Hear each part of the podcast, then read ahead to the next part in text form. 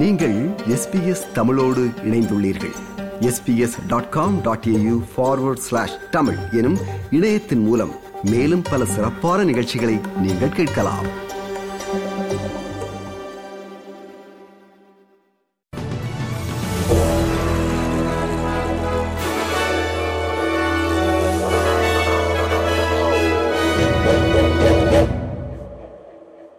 நேயர்கள் அனைவருக்கும் வணக்கம்.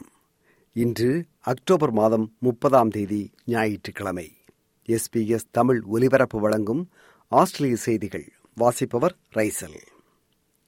தென் கொரிய நாட்டின் தலைநகர் சோல் நகரில் நேற்று இரவு நடந்த ஹாலோவின் விழாவில் கூட்ட நெரிசலில் சிக்கி உயிரிழந்த நூற்றி ஐம்பத்தோரு பேரில் ஆஸ்திரேலியர்கள் யாரும் உள்ளனரா என்ற அச்சம் எழுந்துள்ளது.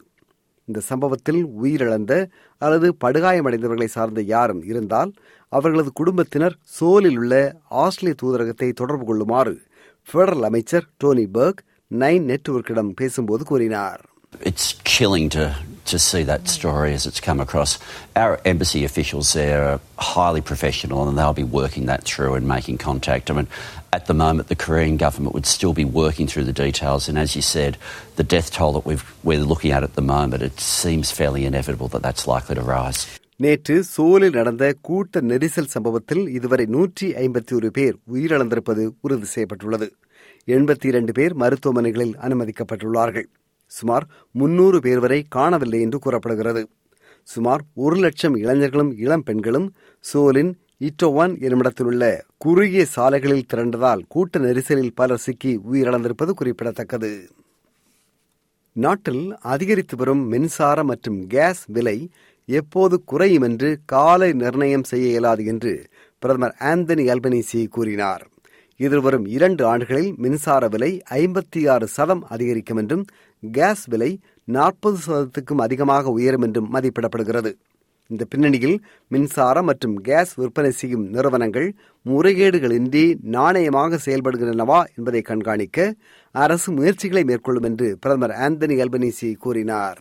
We understand that there's enormous pressure on people's budgets as a result of the Russian invasion of Ukraine, but also as a result of the wasted decade when we had four gigawatts of energy leave the system and only one gigawatt return. So we'll examine uh, what we can do to take pressure off energy prices, as we already have done in seeking agreement from the gas producers. We'll look at the code of conduct and we'll also work with the ACCC.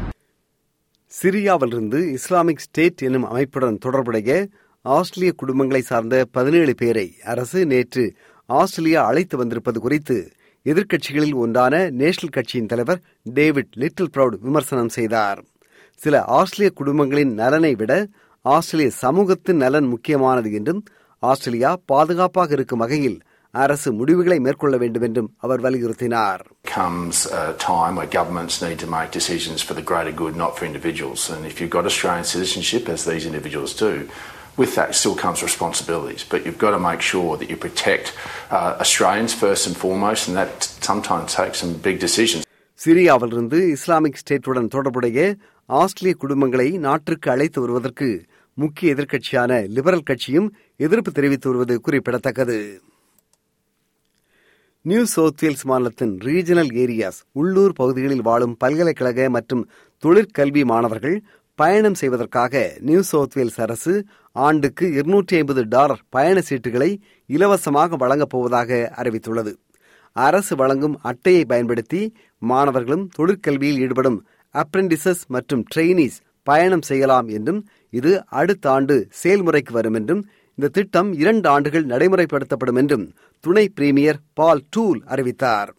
அதிகரித்து வரும் விலைவாசி உயர்வு நிமித்தம் பொருளாதார சிக்கல்களை எதிர்கொள்வோருக்கு இந்த திட்டம் சற்று ஆறுதலை தரும் என்று அமைச்சர் டூல் குறிப்பிட்டார் Now, when we have a look at this particular card and when we have a look at regional New South Wales, people don't have the same options as what people have in metropolitan areas. There's more choices when it comes to public transport, but in regional areas, people have to travel longer distances. There are less opportunities when it comes to public transport, and this card is going to make a bit of a difference when it comes to assisting people who are studying, people who are doing apprentices, or being a part of a university into the future. Victoria மாநிலத்தின் தெற்கு பகுதியில் கடுமையான காற்று வீசும் என்று வானிலை மையம் எச்சரித்துள்ளது. இதனால் தெற்கு ஆஸ்திரேலிய மாநில எல்லையில் உள்ள கிப்ஸ்லாண்ட் மற்றும் மெல்பர்ன் பெருநகரம் உள்ளிட்ட பல பகுதிகள் பெரிதும் பாதிக்கப்படும் என்று எச்சரிக்கப்பட்டுள்ளது. மெல்பர்ன் நகரின் போர்க் வீதியில் ஒருவர் கத்தியால் குத்தியதில் இருவர் ஆபத்தான நிலையில் மருத்துவமனைக்கு கொண்டு செல்லப்பட்டனர். ஆனால் அந்த இருவரில் ஒருவர் சிகிச்சை பலனின்றி உயிரிழந்தார். ஹாங்காங்கிலிருந்து ஆஸ்திரேலியாவுக்கு கடத்தி வர தயாராக இருந்த மெத்தம்பட்டமின் என அழைக்கப்படுகின்ற போதைப் பொருளை ஹாங்காங் அதிகாரிகள் மடக்கி பிடித்தார்கள். கோகனட் வாட்டர் தேங்காய் நீர் என்று தயாரிக்கப்பட்டிருந்த ஆயிரத்தி எண்ணூறு பாக்கெட்டுகளில் போதைப் பொருள் திரவ நிலையில் வைக்கப்பட்டிருந்தது. இந்த போதைப் பொருளின் ஒட்டுமொத்த மதிப்பு இருநூற்றி பதினெட்டு மில்லியன் டாலர் என்பது குறிப்பிடத்தக்கது. ஆஸ்திரேலியாவுக்கு கடத்தி வரப்பட்ட போதைப் பொருட்களின் மதிப்புகளில் இது மிக அதிகம் என்று கணக்கிடப்படுகிறது.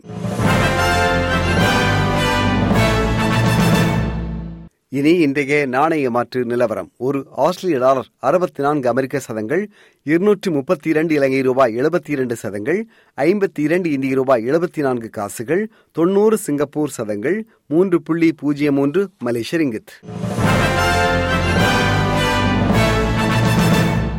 இனி நாளைய வானிலை முன்னறிவித்தல். பேர்த் மேகமூட்டமாக இருக்கும் இருபது செல்சியஸ் அடலைடு மழை பதினைந்து செல்சியஸ் மெல்பர்ன் மழை இருபது செல்சியஸ் ஹோபார்ட் மழை இருபத்தி இரண்டு செல்சியஸ் கேன்பரா புயலடிக்க வாய்ப்புண்டு இருபது செல்சியஸ் சிட்னி மழை இருபத்தி எட்டு செல்சியஸ் பிரிஸ்பெயின் மேகமூட்டம் காணப்படும் முப்பத்தி ஒரு செல்சியஸ் டார்வின் வெயில் முப்பத்தி ஐந்து செல்சியஸ். இது போன்ற மேலும் பல நிகழ்ச்சிகளை கேட்க வேண்டுமா? Apple podcast Google podcast Spotify என்று பாட்காஸ்ட் கிடைக்கும் பல வழிகளில் நீங்கள் நிகழ்ச்சிகளை கேட்கலாம்.